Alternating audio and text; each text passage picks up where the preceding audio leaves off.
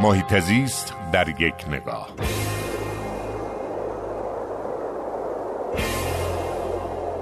یکی از آرزوهای دوستداران محیط زیست اینه که آرام آرام تعداد افرادی که از دوچرخه استفاده می‌کنن افزایش پیدا بکنه.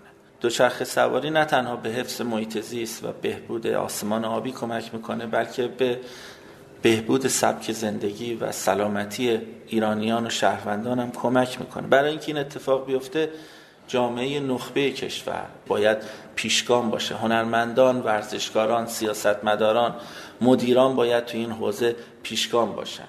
اخیرا اتفاقی در فرانسه افتاد که می‌تونه در واقع امیدوار کننده باشه امید بخش باشه. برای همه دوستداران محیطیز و این آرزو که در ایران هم این اتفاق رخ بده.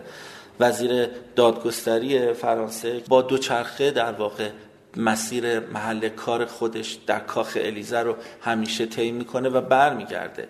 یک وزیر در اون سطح در واقع این پیام موثر رو به همه شهروندان ساکن در فرانسه میده که شما می‌تونید به راحتی از دوچرخه استفاده بکنید. هم کیفیت سلامتیتون بهتر میشه هم ترافیک کمتر میشه و هم آسمون آبیتر میشه.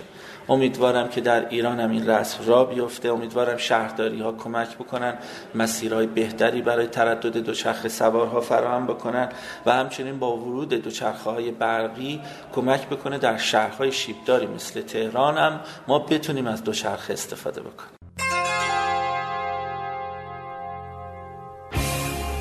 هر جا حال محیط زیست خوب است حال مردم خوب است.